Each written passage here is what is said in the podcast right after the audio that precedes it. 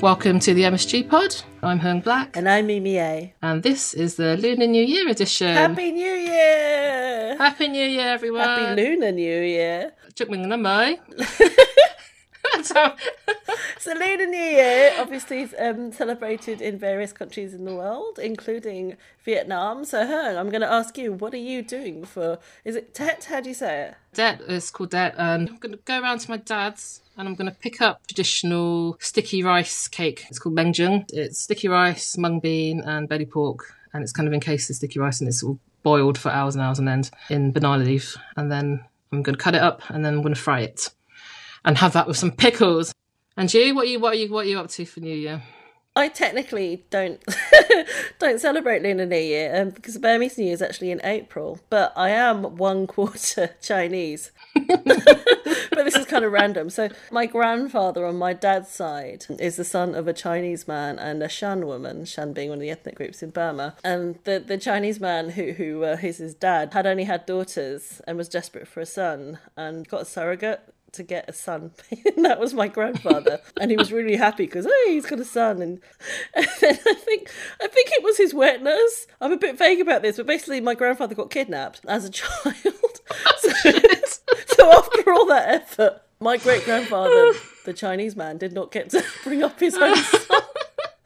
And so my grandfather was I don't know why we're laughing. This is a horrible story. horrific, but the really- thing is, this is how we talk about it in my family. So my grandfather was brought up Burmese, so I don't actually know very much at all about my Chinese heritage, apart from the fact that apparently there is like a, a gravestone or a, some kind of memorial in Yunnan, which is the part of China that my great grandfather was from, which has all the names of the male descendants engraved on it, including my nephews, but not any of the women because we don't count.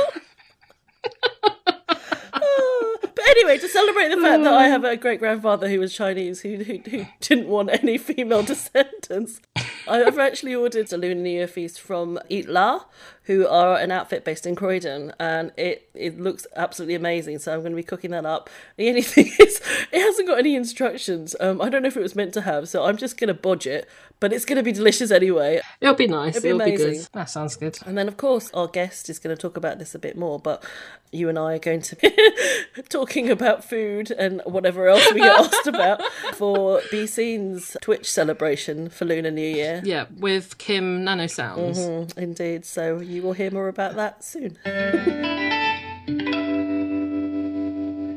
On this week's podcast, we have the wonderful Viv Yau, who is a British born Chinese businesswoman, podcaster, activist, and one sixth of besea.n, which is Britain's East and Southeast Asian network. Welcome, Viv. Thank you. Welcome, oh my Viv. gosh. Hello. Thank you. Thank you for having me. That sounds so good when you like phrase it like that. Bloody hell. It's all true, though. Your list of massive list of achievements and all the things and busy things that you are involved in. So Thank you. And the thing is, I don't feel that busy. I feel like I waste a lot of time watching shitty Netflix stuff. we'll ask you for your recommendations later, then. yes, yes. do you want to tell us a little bit about the petition that you started in the summer last year? Yeah, of course. Um, God, it feels like so long ago because it, it was so long ago. And actually, um, I, I started a petition at the end of it was July, I think, because I was just seeing so much on the news about how um, East and Southeast Asian people were depicted in like COVID related media. Like I just every time I went on BBC, it was always like coronavirus and then a picture of like someone who looks like me or similar to me wearing a mask or like on the street. And it was just that again and again and again and again. And I remember like complaining to the BBC about it. I would write in, I would tweet them, I would just like hammer them and stalk them until they changed the images on each article. Um, and a few people within Instagram were helping me do that as well, um, and then on Twitter too. And then I uh, emailed The Guardian with the same thing with an article that was based actually in Australia, uh, depicting uh, East and Southeast Asian people coming out of a train station. It was talking about uh, COVID, obviously. Um, and then we got a response back from uh, the assistant editor, I think, the assistant reader's editor, just really gaslighting, the worst response we've ever seen. And of course, you can imagine what he looks like, you know. Um, and so hang on, what did what did he say? What was the gist of what he said? The gist was basically that this image isn't discriminatory. Um, if it was a load of imagery, then maybe you might have a case. But here's 10 articles of um, instances where we have um, not shown ESEA people. Um, and we try to explain like this is the wider context. Again, it always goes back to the, the wider context of the situation. It's not just the Guardian. It's mm. it's the BBC. It's um, other other forms of media that are perpetuating this idea that we are associated or responsible for coronavirus, and the the idea that an, an image is way more powerful than um, than text and alone like we assimilate imagery so much quicker and so mm. we see the headline of coronavirus and we see an east or southeast asian person and we conflate the two together whether we like it or not it's that subconscious bias that we have that yeah. it came from china you guys are all responsible anyone who is racialized as chinese is responsible for coronavirus and that's yeah. resulted in hate crime it's resulted in hate speech online hate speech on the streets. Um, so we were really, really trying to get across that idea. Um, and he just wouldn't listen. That's kind of when I sort of started following you, Viv, I think. Or maybe I've just started following you before that. But I remember this petition, I remember sharing it like as soon as you, you did it as well. And um, yeah, it was just a really horrific response, wasn't it? It was just so kind of like, oh, you, you know, this is this is nothing. Um, you guys um, making something out of nothing, and it's and it's not that mm. at all, you know. You, and it was just it was just bizarre, wasn't it? I kind of got a horrible personal experience of this back in March. So yeah, quite early on in the very pandemic. early on, right at the start. So I I'd gone into town um, and I was on a tube, really packed. Well, would have been a really packed tube carriage, except I suddenly noticed that there was no one sitting next to me or opposite me, and I tweeted it kind of slightly sarcastically mm. at the picture and said oh, that's a bit weird. No one's standing around me. And so loads of people, loads of people started replying to me saying, well, you know, maybe they just didn't want to sit next to you. And then one guy, really delightfully, said, well, if I saw a rapist, I wouldn't want to sit next to a rapist. um, yeah. And then, and then, right, it got picked up by the mm. Metro newspapers.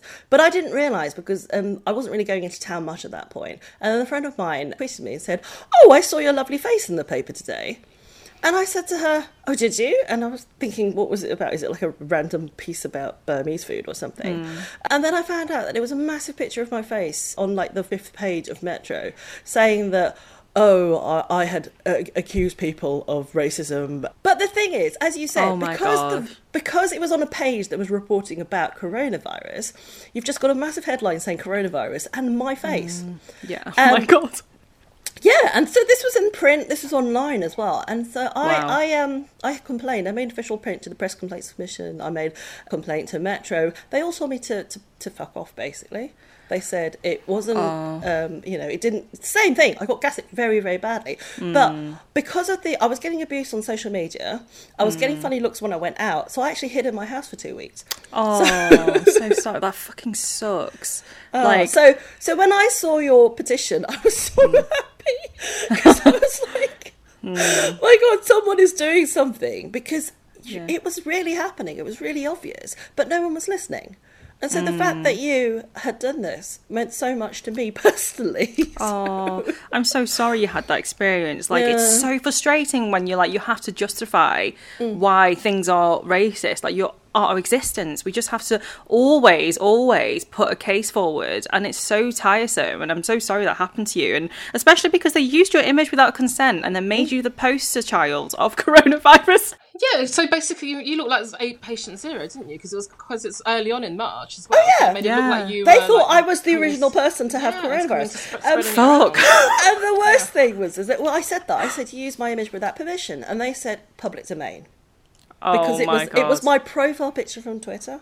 Wow! Wow! So, but it's it, oh my god, that is terrible. But it's defamatory. Uh-huh. Like I know because that's the thing, and, and it wasn't just me that complained. Loads of people complained on my yeah, behalf. I remember obviously. writing as well. So many people complained about, yeah. and every single one of them were told to go away. So. And so and so that's it. It's just it's just been left like that because they yeah. just don't see the now, issue. I mean, in a in a kind of a horrible kind of way, but in a good kind of way, because suddenly the papers were full of everything, everyone yeah. forgot about it. But at mm. the time, it was just so so horrible. I can imagine. Oh my gosh. But it's funny, you know, when you're saying about gaslighting generally. I remember at one point it, there was it almost felt like they were listening, and then I can't remember which media publication it was. It may have been the Guardian. I remember they put up a photo of um, white people. But it was white people in a Chinese supermarket. Yes, I, yeah, I remember remember this that. one. I remember and I was that. like, but why? Where are they shopping? They're in the Chinese supermarket. Yeah, Do you I remember mean? that. Why don't you put them in fucking Waitrose or something? You know, like, why have you done that? And it's just like, like, oh, it's on. even like more insidious. It just felt like they were trolling you at that It did. point. They did feel like they were trolling, trolling Yeah, us. like what would they have to had to search to get that image? Like just search for a supermarket, like a generic supermarket. There's so much stock imagery out there. They're just Yeah. such idiots, and it's like gets to the point where you're like you're doing this on purpose now. It was quite funny in some ways. You have to laugh really because, like, I remember that the, my husband's favorite one is the one um, when they're talking about you know when everyone's quite obsessed about going to pubs and when well the pubs would be shut or open. But then in the coronavirus related media, it's always like so it was like a, a Chinese woman or Chinese looking woman dressed in like uh, German like milkmaid's outfit, like with like two like pints of bits. Like how how why how would you find that image? Do you know what I mean? Like, you know how often do you see this? And there was another so thing. There was another article about um, uh, you know, they're furloughing stuff or like they'll, you know, for or kind of self-employed people to kind of like apply for um, grants and things. And there was a picture of a Chinese woman Yeah, with a um, as a carpenter, and it's like, how, how often do you see this? Like, so yeah. you're really doing, they're really, really making a real effort to find like a, you know, East Asian looking people to kind of like, you know, illustrate their their articles. 'Cause Oh my God, kinda- totally. it- it's kind of funny because you kind of think, oh, you know, it's, it's the British way. Make it slightly subtle. It's not like Trump calling it the Chinese virus, but it's the Mm. same effect. Same effect. Do you know what? I totally forgot about those uh, those Im- images. I actually repressed so much. yeah. what The? Chinese lady in Lederhosen. yeah. The classic. Do you not see that in your pub yeah, on it's day to day basis? So so- so essentially, yeah. I was going to say, talk to us a bit more about um, how Yeah. it got into Parliament um, and your work. Yeah, okay. Yeah, yeah, of course. So uh, so after the, the, the gaslighting responses I got, I then was like, I've had enough of this. So I just remember, I think I was meant to be working, but I was just on change.org. I've never set up a petition in my life. I've never really been that political before or doing something in terms of activism. But I was just like, I need to get this out. Something needs to stop. Like, we need to change this and people need to be aware of it. And then I just remember rallying around my family and friends to, to sign it so I could get five signatures so it would be recognised on the change.org website. Um, and after, I think it was like 3,000 signatures, which at that point I was just like, oh my gosh, 3,000 people are behind this. That's incredible. People all over the world as well. Um, it was raised uh, through Daniel York Loh, an incredible actor, activist, writer, um, uh, man. He he shared it with Sarah Owen. He he knows Sarah Owen. Um, I think personally, they've worked together before. She's a British um, East Asian MP based in Luton, and so she was like, "I really want to raise this in Parliament," and then she did. She did, and without her support we wouldn't have got it into parliament so quickly. Like I, I was researching after i started the petition how do you actually get a petition into parliament? And you have to firstly do it on the gov.uk website which i didn't do. I did it on change.org mm. secondly you need to have 100000 signatures which we still don't have. Yeah you need 100000 signatures just to be heard. And to, to have someone who understands the experience of someone who is um, ESEA, uh, which is East and Southeast Asian, is just so. It was so important, and that's why representation really matters, and, and having someone like Sarah on our side. Um, and so, yeah, so she raised it in Parliament. It then resulted in us meeting with um, the DCMS, the Digital Culture, Media and Sport Department, to raise this issue and have a private meeting with them over Zoom to talk about these issues with people from the Cabinet Office, with people from the online harms team. We presented to them. There was a group formed online with five other East and Southeast Asian women where we were just like, this is shit. And we were all complaining about it separately and like crying to each other. The, the kind of like the grassroots movement that formed, it happened so organically. We were talking about like, what can we actually do? So we're not going to change the media overnight. This is embedded and entrenched within their subconscious biases and in their systems. Like this isn't something that we're going to be able to eradicate and coronavirus is going to be here for a while. It's still going to continue. And, and, we were feeling so burnt out. We all felt that kind of the stress of of being the people uh, to to talk about it and to and to try to make some change. And so we were like, well, we want to actually see some good shit that East and Southeast Asian people are doing. Like, we don't want to just talk about this because we're so much more than just like the stuff that happens to us, the racism. Like we, there's people, there's incredible creators in the world. There's academics. There's people doing and achieving incredible things that no one knows about. And so we were like, we're to take this into our own ham, hands and create our own platform, a network where we can actually spotlight um, East and Southeast Asian people and make it a really, really positive place. And then that's where besea.n was born, um, Britain's East and Southeast Asian network, uh, because we just wanted a really, really happy place for people to come to where we're not kind of shown the same things and, and represented in, in negative ways in the media.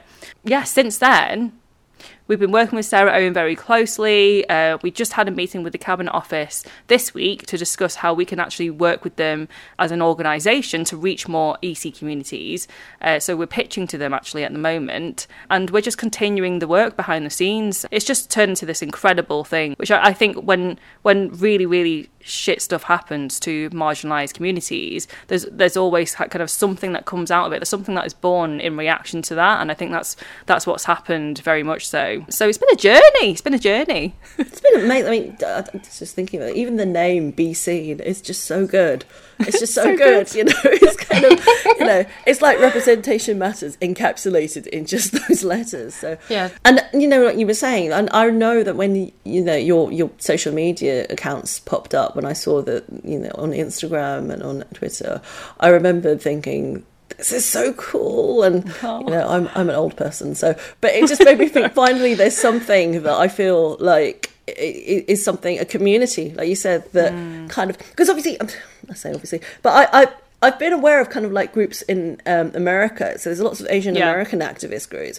But I personally, I, I, don't think, I mean, this might be just me being a bit kind of dim, but I'm not sure I'd seen anything like this before in this country. Yeah. Um, so, and it's really nice because like I've been seeing kind of lots of I don't spin off isn't quite the right word, but there's kind of complementary and supportive accounts that are now appearing, um, mm. kind of focusing on specific aspects like a well-being, um, East and Southeast Asian well-being account, and it's just as you say, it's like it's being yeah. seen. It's feeling like there are people out there who are like you, who mm. understand your experiences. Um, yeah. But as you say, it's, you know, it's not just doom and gloom. It's about creativity. It's about happiness. It's about like you know, this is yeah, it's all about all about the ESEA joy as well, isn't it? Yeah, so, I think totally. quite a lot of the time, I think it, it's important to include the joyous aspects because mm.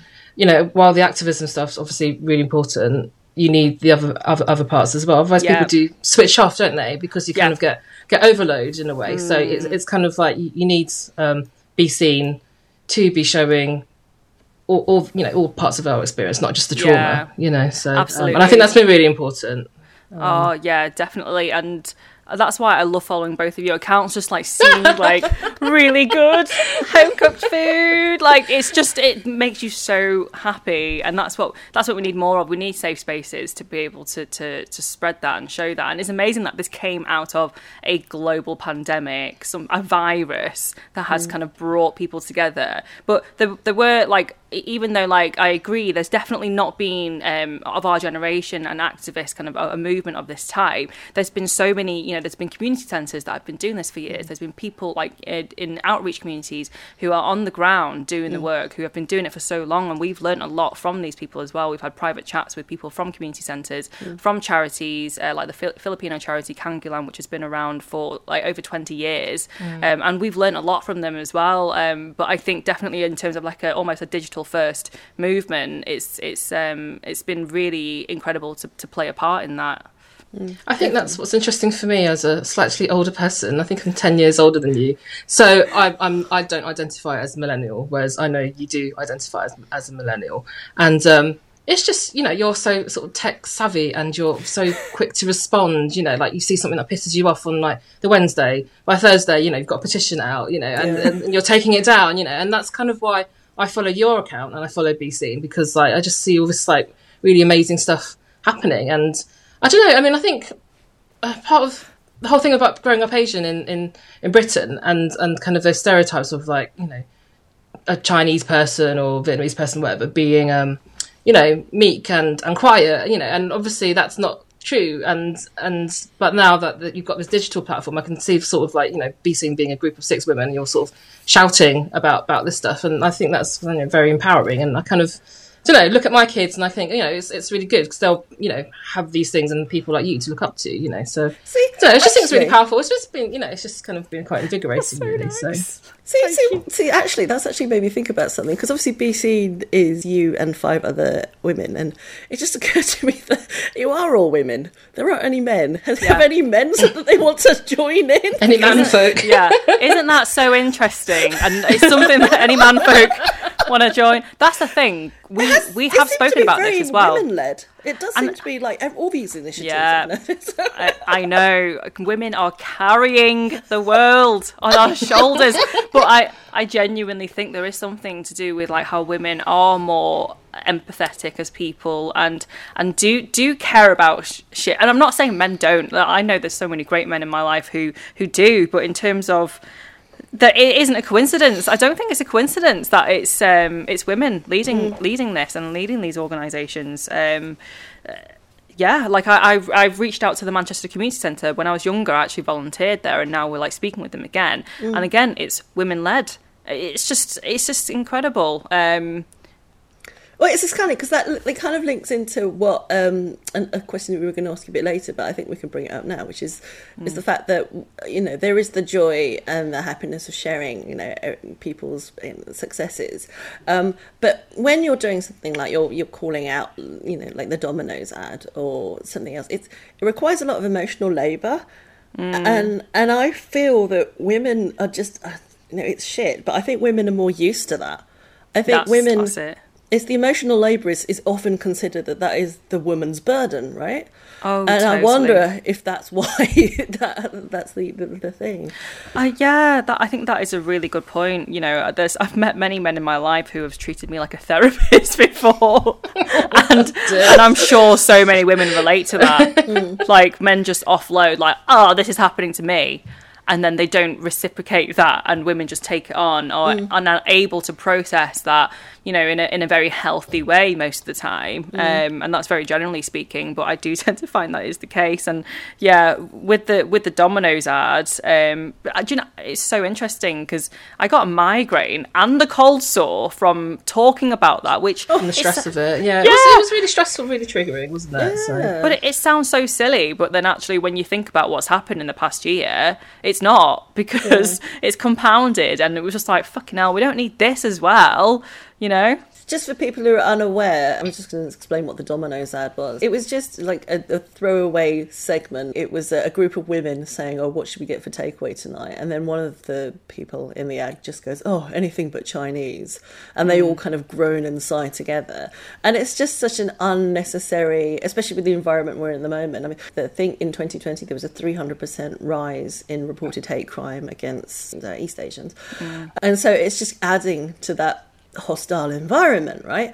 And it was it was unnecessary the way they wrote that line. So they could have said, "Oh, we had Chinese the other day," or Yeah, you know, or, not yeah. Chinese again. you know? again. Yeah. So that's one word would have made yeah, difference. exactly. Yeah. If you if you find Viv on Instagram or on TikTok, she made this amazing, very very funny video, basically just eh, pointing out exactly what was wrong with it. And and I was thinking about how you know if, if me on Twitter, I might have like complained about it, but the way Viv did it was just so it was just immediately obvious what was wrong with the ad, and it was also very funny. And that's one of the things that I find really really uh, amazing about the, I guess the new generation of activists like Viv is that you're able to get your points across in a way that's uh, the kind of because it's so quick and it's so you know as you were saying it, the ad came out and you addressed it two days later. But you do it in a way that galvanizes people you know? It makes people think oh shit there's something happening. We should do something about it. And so i remember seeing that there was like a whip up of support on twitter on instagram of people saying no. And and and then the the thing that came out of it was was it the friday night chinese night Yeah, fr- from British born Chinese. So again, the, the, like a very positive outcome came from Mm. that, which is amazing. The fact that people then said, "Right, I'm going to get Chinese takeaway, and I'm going to use Mm. a hashtag." Um, Hashtag Yeah. anything but Dominoes. anything it? but You yeah. Dominoes. Anything but Dominoes, even though it's such a shame because I, I I did like Dominoes and now I'm just like I cannot. But, uh, you know, as you were saying, I just I just like this. What seems to be like this amazing repeated theme, which is you know something shit happens, and you mm. know something positive comes out of it. Which mm, Yeah. is- So you kind of, you're quick to react, and then like trying to, you know, and then but then also trying to protect yourself a little bit, but also yeah, trying to find Yeah. something joyous out of out of that experience as well. So The Dominoes ad it was just yeah really really really triggering and upsetting um, and we actually got responses back from Domino's like they shared some kind of shitty response on social media about how they didn't mean to it was the insight that you know we if you want to um, it was the insight that like oh um, we had Chinese last night. That's what we meant. And like, yes, we get it. I know. could said that. yeah, you could have so- just said that. Yeah, Yeah, I understand what you mean, but you can't. that's just, not how it came across. Yeah, it's not how it came across, and Yeah. it's the way she said it as well. It was the tone in which she said it too. It was also coupled with it's all about delivery service, wasn't it? And how you could like track Domino's and that you could trust their delivery service. And there's a, there's another bit in the advert where there's one girl she goes out and she kind of gets covered in concrete. So it's this whole, it, so it is playing on the sense that there's coronavirus out there. There's, you don't know what kind of dangers are out there, mm. and so coupled with the anything but Chinese. So it's kind of like coronavirus, it's dangerous world. And the Chinese are dangerous. So it kind of all of So those let's kind not of eat their food. messages. Yeah. yeah. So all those messages Yeah. were happening. And we got some like crappy response from the ASA as well. Mm-hmm. And then they were just being completely disingenuous, weren't they? They're saying, oh, you know, well, some some people might find it offensive, most people won't, so therefore it's not offensive. Do you know what I mean? yeah, it's nice to know who your audience is. You know, oh yeah, so this is just for white people then, or non-ESEA people. Cool. I don't know how, what percentage of like you know Chinese and East um, Southeast Asian people make up the population of the UK. Was it like one percent or something? I don't know. not enough to matter. Exactly, we're not significant enough to matter. Oh, so Oh, no. Therefore, your complaint No, is, is not. valid. Yeah, I've had people actually commenting on the reels, and I've I've been deleting the comment, but from that from that TikTok thing that I created, being like Yeah. one guy recently I shared it yesterday saying my wife is British born Cantonese Chinese, and we've got two Oh, kids. Yes. And uh, I don't. We don't find this racist. You're just race baiting now, and I'm like, I feel sorry for your wife. You're weaponizing your wife. Oh my god! And you think it's okay to say, I, I don't find it racist because I've got a Chinese wife. What is wrong with you? I feel bad for your oh family. god, that's just a spin on that. I've got black friends. Right? Oh, It's yeah, just- exactly. I've Yeah. got black friends, I'm not racist. I think I think also in that post he said that I think he said that um, he talks to his wife three times a week that she's too sensitive or something. So actually, he's not even listening to her. no, so there, so it was kind of like so. Not only was he like you know gaslighting you, he obviously does it to hmm. his poor poor wife. Yeah, and I, I can imagine there's probably a lot of East or Southeast Asian women who are married to men like that, hmm. and and I, I I do wonder like do they have they noticed like recently in the past year have they noticed how like unwoke their husbands or or partners are, and then you're like shit I've got kids with this person now That'd be awful. wouldn't it? I don't know. I mean, I, I put my husband to the test quite quite often. I do. Do I don't know. Don't set him up, but like you know. But we have. I kind of just go. Oh, do you want to? So I showed him the Domino's ad. And I was What like, did he "Have you seen think? This. He immediately got it and he went, Why have they said that? Do you know? So he got it Yeah. straight away and I was like, Oh thank God I've married the right guy. Do you know what I mean? But like, if, he'd gone, like, if he hadn't noticed, I would have I would have questioned my life choices, you know. So But she wasn't setting him up at all. But he passed the test, it's okay. I, I do that now with dating now. I especially when I date a white man, I ask them, I grill them. Like some of them I said before, they felt interrogated, and I'm like, well, that's what it's going to be like dating me. You're going to oh, have to Also, get you, used you, to it. you kind of don't want to waste your time, so you just get it all out, don't you? You to kind of get all, the, get all the difficult questions out of the way, you know, and then and then, mm-hmm. then you can move on. So you're you're a second generation Hong Konger, and you grew up in Warrington, which is between Manchester and Liverpool. In case you know, Southerners, Southerners don't know where it is. I know where it is. Google this? There's an, IKEA, isn't there? There, there, there is an IKEA in I've Warrington. been to IKEA. That's why I know. That's why I know Making it it is. sound like It's there's a significant landmark. it is. It's literally the only significant thing about Warrington is the Yeah, IKEA. cause, yeah. Because my, my sister went to Sheffield, and I we went to the IKEA to pick up some stuff and stuff like that. So Are you um, both? Are you both from London? Uh, down south? Yeah, Kent- well, I'm I'm from Kent. Croydon. yeah, Croydon. so- Yeah, yeah. Yeah, so which is Yeah. technically it's a borough, London borough of Croydon. Kate Moss is from there. In Oh, Stormzy. lovely. She is famous. for Nice. True. yeah. Nice. Well, we've got Kerry Katona, so Hey. I served her in my cousin's chippy. Oh, that's so you're a Warringtonian Yes, and you're a takeaway kid. I am. How- What was it like growing up in a takeaway? And um, Hmm. sort of do you look back on that time fondly?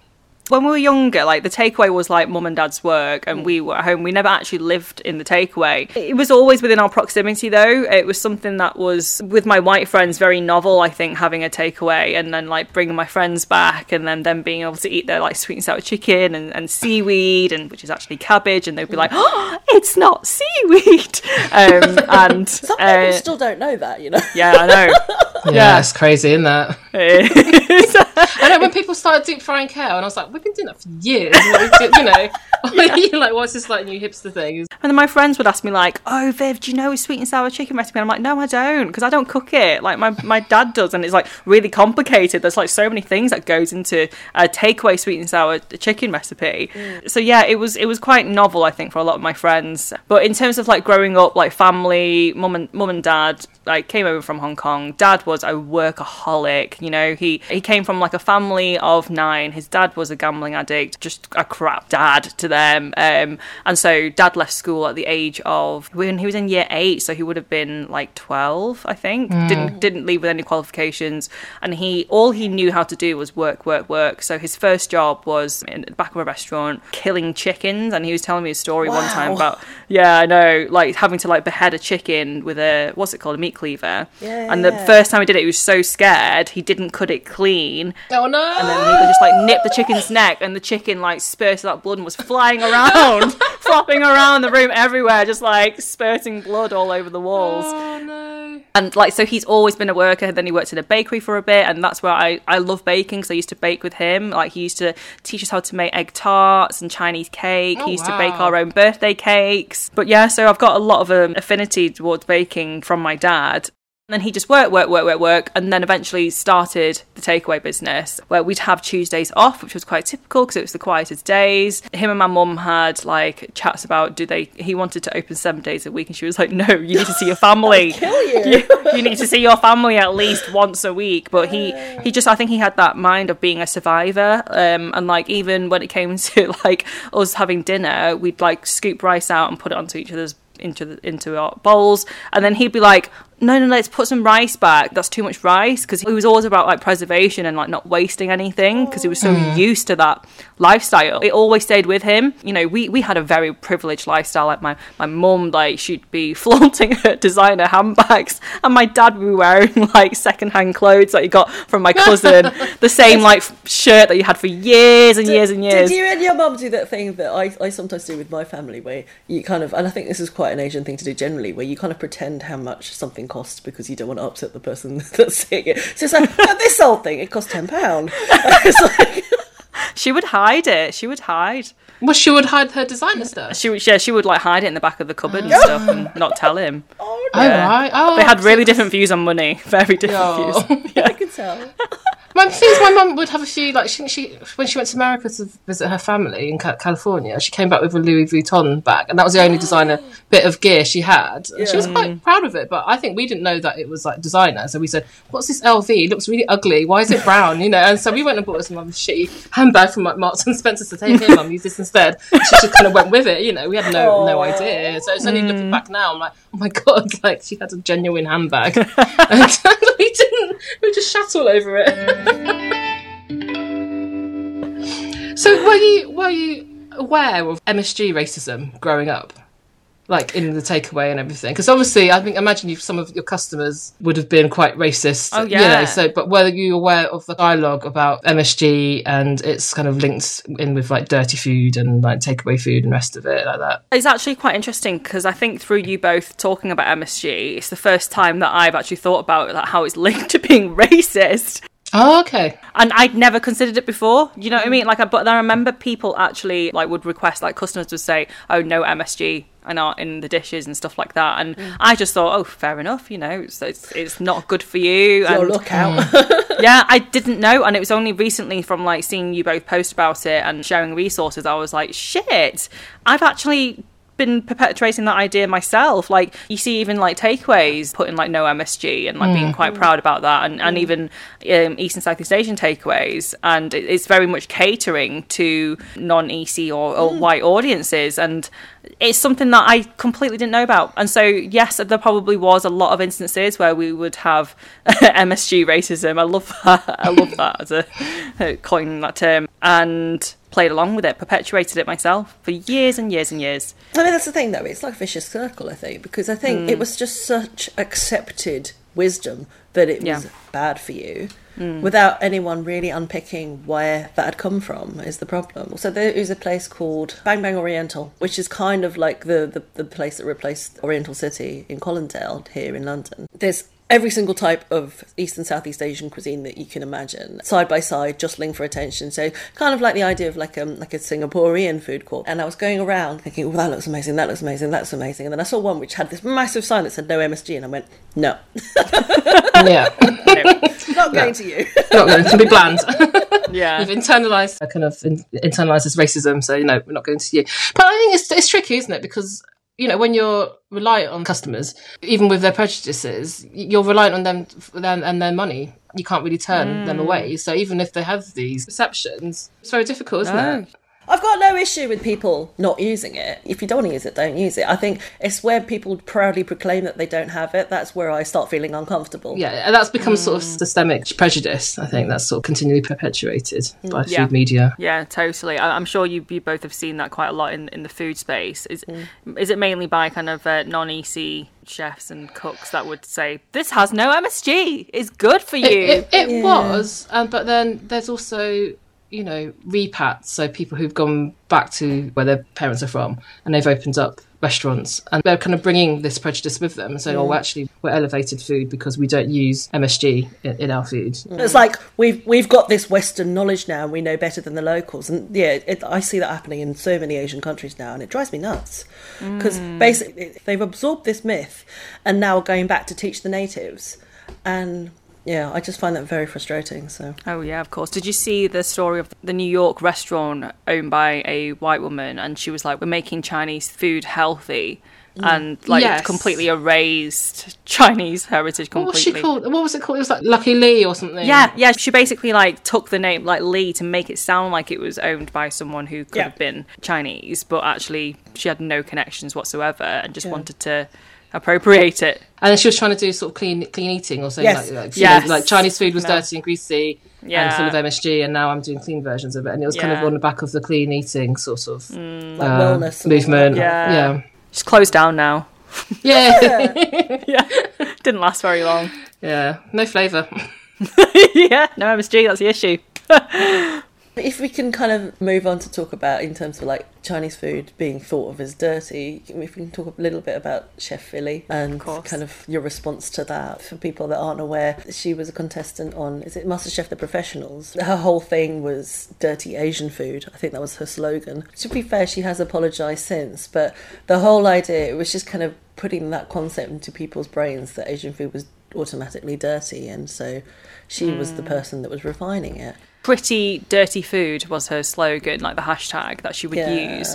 And then, like, someone, I think it was Amy actually from besea.n, asked her, What do you mean by this? And she said, I want to take Asian food and like make it pretty. So you're saying our food isn't. You're saying our food doesn't look pretty and it's just dirty on its own. And I think it was more so how she reacted back. The idea that Asian food is dirty is extremely dangerous and mm. violent, mm. but actually, the response that she did subsequently was even more violent. She mm. was censoring people who were educating her for blocking free people, wasn't she? blocking people. People were giving her free consultation. Like she would ask, like, I would love to go on a call with you for free, not compensating people's time and knowledge and emotional labour into talking about it. Hmm. Ju- There were just so many issues with her response.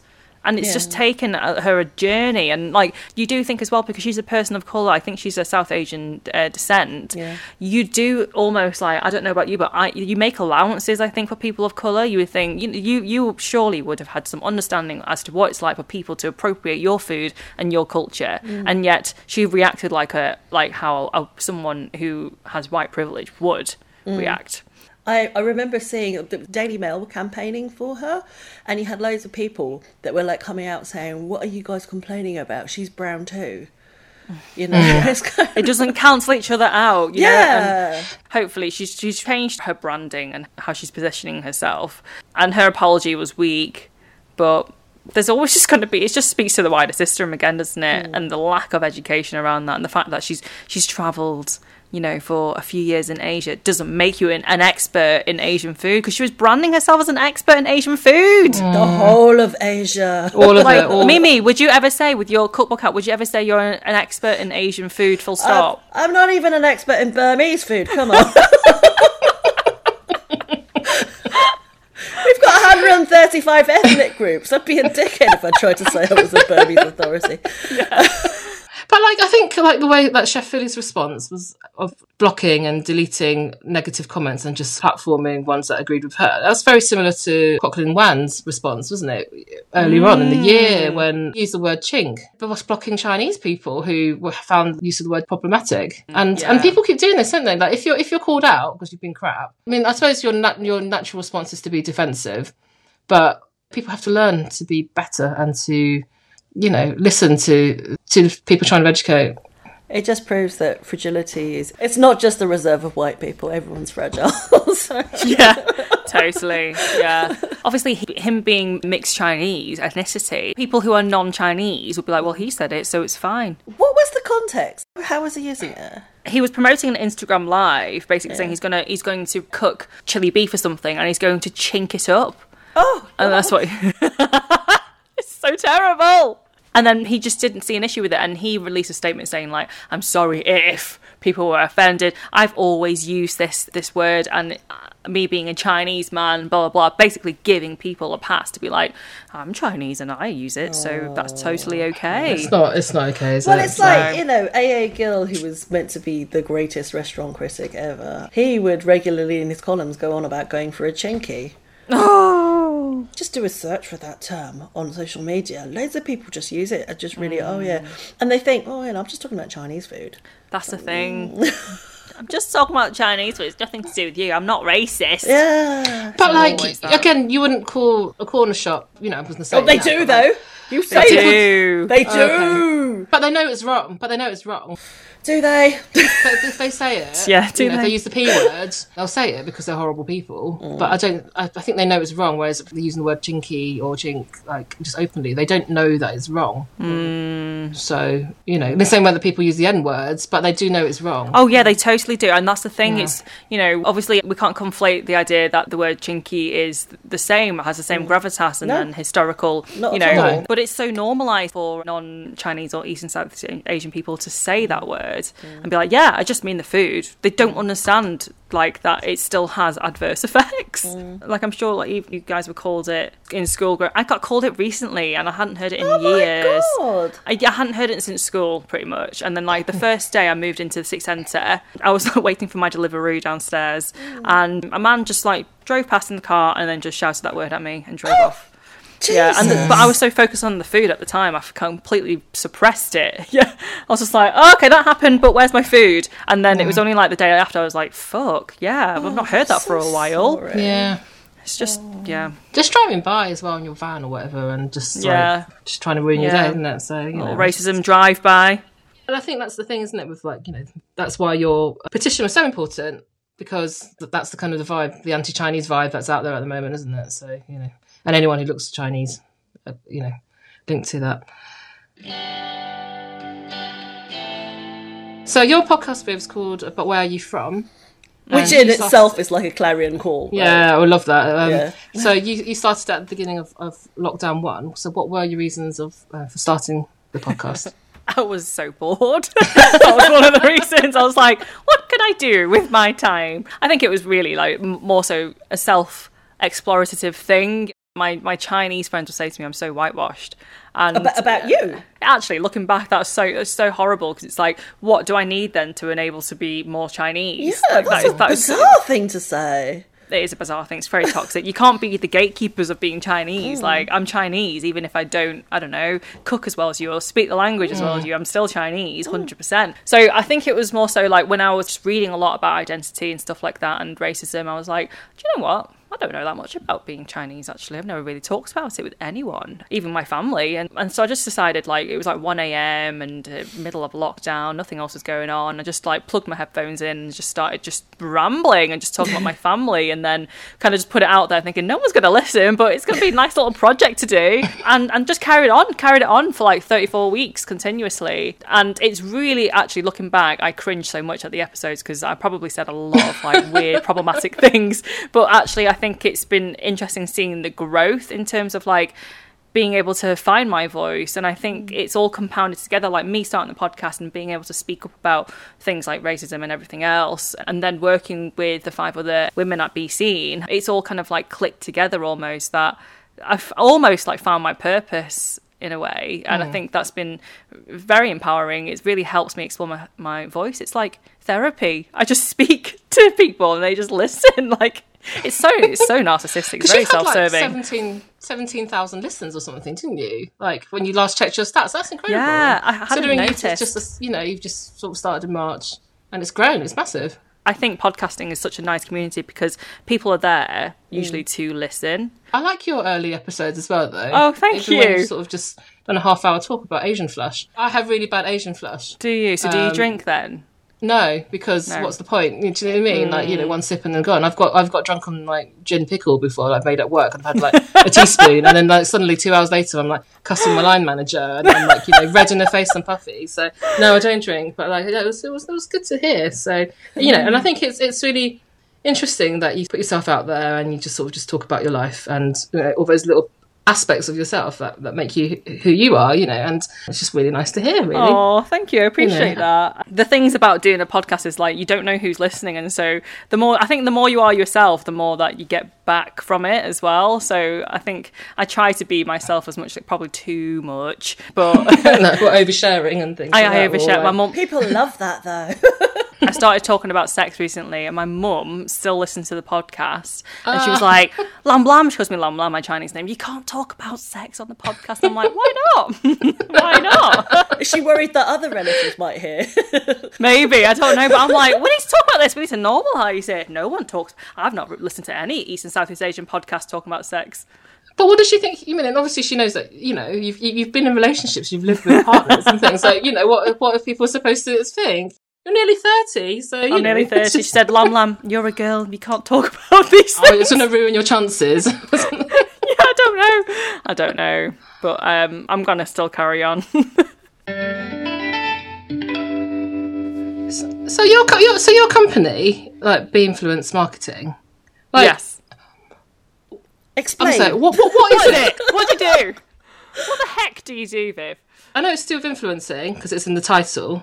How, how does it work? We're a marketing agency. We're like any marketing agency where we work with clients to execute marketing campaigns. And the only difference is we do this specifically with working with influencers. So influencers, like the overarching term, it can, like you two are both influencers in your own right, in the sense ever that say you that. both. I think Mimi more than me. I mean, I've got like 500 on Instagram, so I it doesn't matter. that- It doesn't matter. You've definitely influenced me. Um, Oh, okay. And that, that's the thing. I think people, when they think of the term influencer, you automatically go to like Love Island people, and then like everyone's tarred with the same brush. When actually, a lot of it is uh, to do with community. Uh, there's content creators who the MSG pod is a form of influencing. There's so many different avenues and so many different meanings of the word influence, and so we essentially work with creators or talent, as I usually call them, to market a product or service with the brand that we work with. So we work with the likes of Vistaprint, one of our clients, TikTok, direct from China. We work with them on a project. Oh, wow. We worked with Emeli Sandé on a project that was called promoting her new single on. TikTok. So we've worked with a range of clients, and then we also have a smaller talent management side of the business where we work with two East Asian creators. One of them, Shulin, who does a lot of air fry recipes. um, YouTube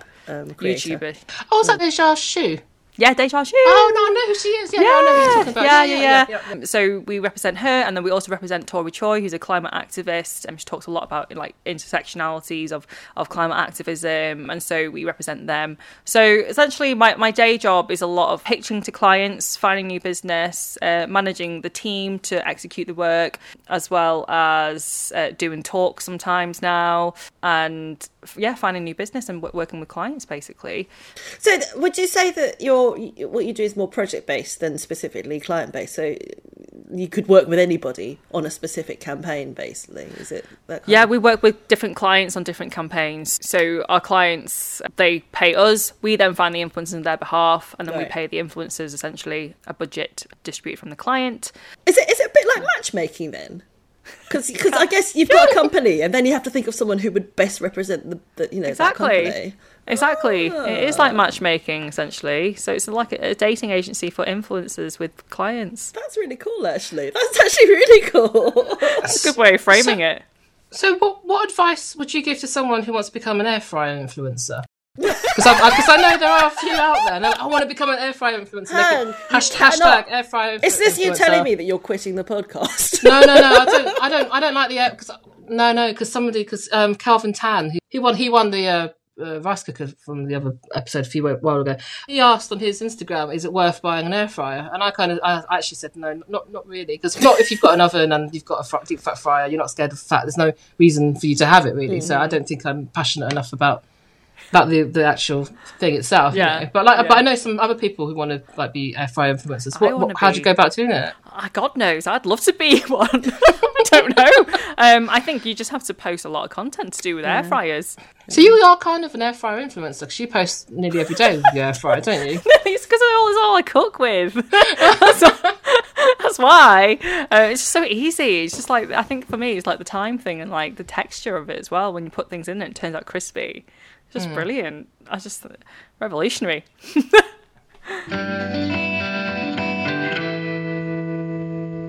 So with besea.n, we are hosting with Crazy Brit Asian, which is another podcast, and Kim from Nanosounds, who's a Twitch streamer influencer. We thought it would be really nice to host a Lunar New Year event, which is happening on the 13th of February, 2 till 5 p.m. on uh, Kim Nanosounds Twitch stream. In which you two will be guests on as well, part of the segment, to talk all things food and everything else on the podcast. And it's essentially going to be us just celebrating Lunar New Year. I'm having a nice time. It's going to be really relaxed. It's going to be some prizes, some games. We're going to keep it really chill. And that's that sounds it. really nice. That sounds really Yeah. nice. The thing about me, I have that natural. Oh, if it was in person, we could have a potluck and we could feed you all. Oh my god, what would you cook us? What would you cook us? What don't would you cook us? know. Just me puffs. That would be what I'd bring. Mm. bring yes. the savouries. I think the traditional thing is like a boiled chicken. You know, and, and I don't think that's that interesting. So it'd be like a poached chicken. Everyone does poached chicken, and then it's Year, you know, yeah. all there's sort of different candied, sort of like lotus seeds and different candied fruit. Yeah. And then there's like, and then I was looking up other like traditional Vietnamese stuff, and there's like something called Meng Jung, which is sticky rice parcel baked like kind of steamed in mm. banana leaf, and in the middle it's got like uh, belly pork and mung bean. Oh, I know. I really wish there was an actual like physical event that we could all go to. I yeah, it was so much potluck fun. And things. let's let's say. Yeah. this time next year we'll be doing that, right? I hope so. I really hope so. Yeah, so I'd, I'd love it if yeah, you two came on the on the stream, and then also people, your listeners as well, would would uh, come and join in on the fun and celebrate it. yeah, that's very exciting.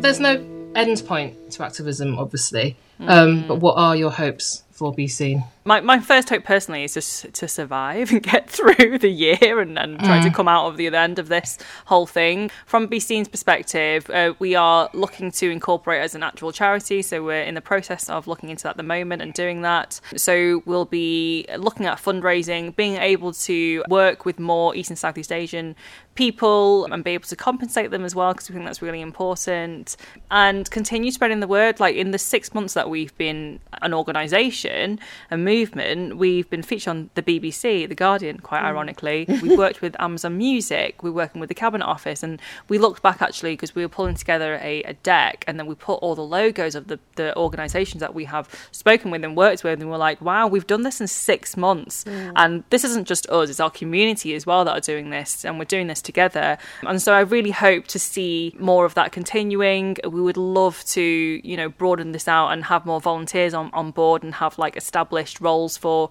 volunteers and just continue continuing doing the work. And in terms of having people, white allies, also joining on the movement too, because this is not exclusive to ESEA people. We need the voices of white allies in order to amplify the work of people of colour, not just ESEA, but people of colour, marginalised communities. Basically, we need white people to fucking speak up. That's it. That's it. Yeah, We need Yeah, white 'cause we people to speak up. Because you know because they're not the ones who are being you know emotionally or physically you know invested. They're not the ones who are being directly traumatized. No that's right. So we need more white allies to kind of speak up and Yeah. um, help us help us out a little bit so we don't get so tired is, is the thing isn't it? And so um, we would really like to kind of almost break out of our echo chamber and be able to speak to wider audiences and, and, highlight why we're doing this essentially. So we really hope for this year we've got some big plans and we really hope to be doing more work, continue this for the long term. And, and what would you say the best way would be for the listeners to get involved and get engaged? So, like, follow, besea.n on your various platforms. You've got a really good website as well. So, just just inform themselves. Do you think that's the best way? Yeah. Yeah, definitely. We've got like amazingly, we've got two really good creatives who are great at graphic design and stuff like that. Amy and Carly, which mm. I'm so grateful for. So we would say, yeah, follow our work. Also donate to us if we can. That's also really important. You know, donate and, and put your money where your mouth is. You know, like it's very very good to say that you're supporting our work, but how are you act- actually doing it? Are you actually compensating people for their time in tackling racism? Free education that you're getting, the free knowledge, everything else, uh, the labour involved, and the trauma involved as well. So, yeah, donate, not even to us, but to charities like Kanlungan, the Filipino charity, to other ESEA charities that are out there at the moment. I would say just, just continue doing that and doing the good work. That reminds me, actually, talking about you know there's the stuff that you guys have produced so far and how much you've achieved in the last six months. The report that's just come out that's on your website. Can you tell us a little bit about that? So besea.n and alongside other organisations, University of College of London, SEEAC, which is a charity which helps migrants in the UK, and Kanlungan and a few and, and the Virus of Racism have been pulling together a report in response to the government putting out a questionnaire about racism, representation, and ethnic disparities in the UK. And so we specifically have focused on ESEA issues from the health sector to education to people in positions of power and just how little that, that is represented in the UK. And so we essentially pulled together this report as a collaborative thing between uh, these organisations to highlight these different issues. So it's there as a an actual concrete report and something that we've never actually had before uh, as a community. And so some of the facts are extremely stark. One that really stood out to me was that ESEA people make up 0.27% of the most powerful positions in the UK.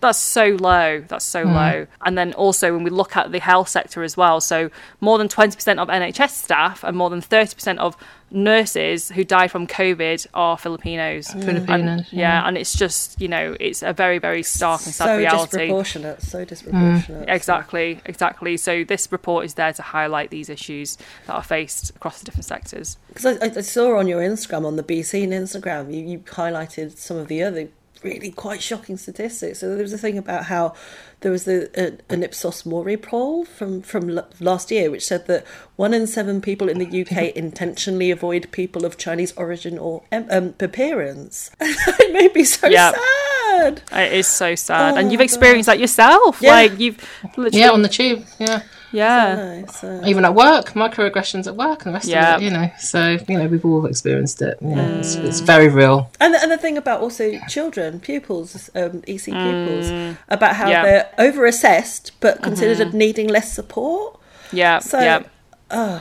Yeah, It, it is, yeah, I know, and like that's something that I've been thinking about recently with my own education and how I was very middle of the road. Like I never really was like gifted and talented, but also didn't I didn't require special attention. Mm. Uh, but I was also like seen as like a good student, quiet, you know, kept your head down type of student. And that is mm. dangerous, you know, that mm. is dangerous and it completely underserves a lot of ESEA students um, that might need that support. Yeah, because as you said, there's this stereotype that you know I think it's already laid on top of us, right? They assume that we're mm. not going to rock the boat, or they assume that we're going to be quiet. Mm. It's, it's quite funny. I, I I located an old English teacher of mine. He taught me a hell of a lot. He was my sixth form English teacher, and I, I acknowledged him in my first book, and I finally found him, and I emailed him and said, "Hi, it's really nice to hear you." Blah, blah, blah. And he mm. replied to me, and he said he said he always remembered me being quietly angry. It's a slightly weird thing to say.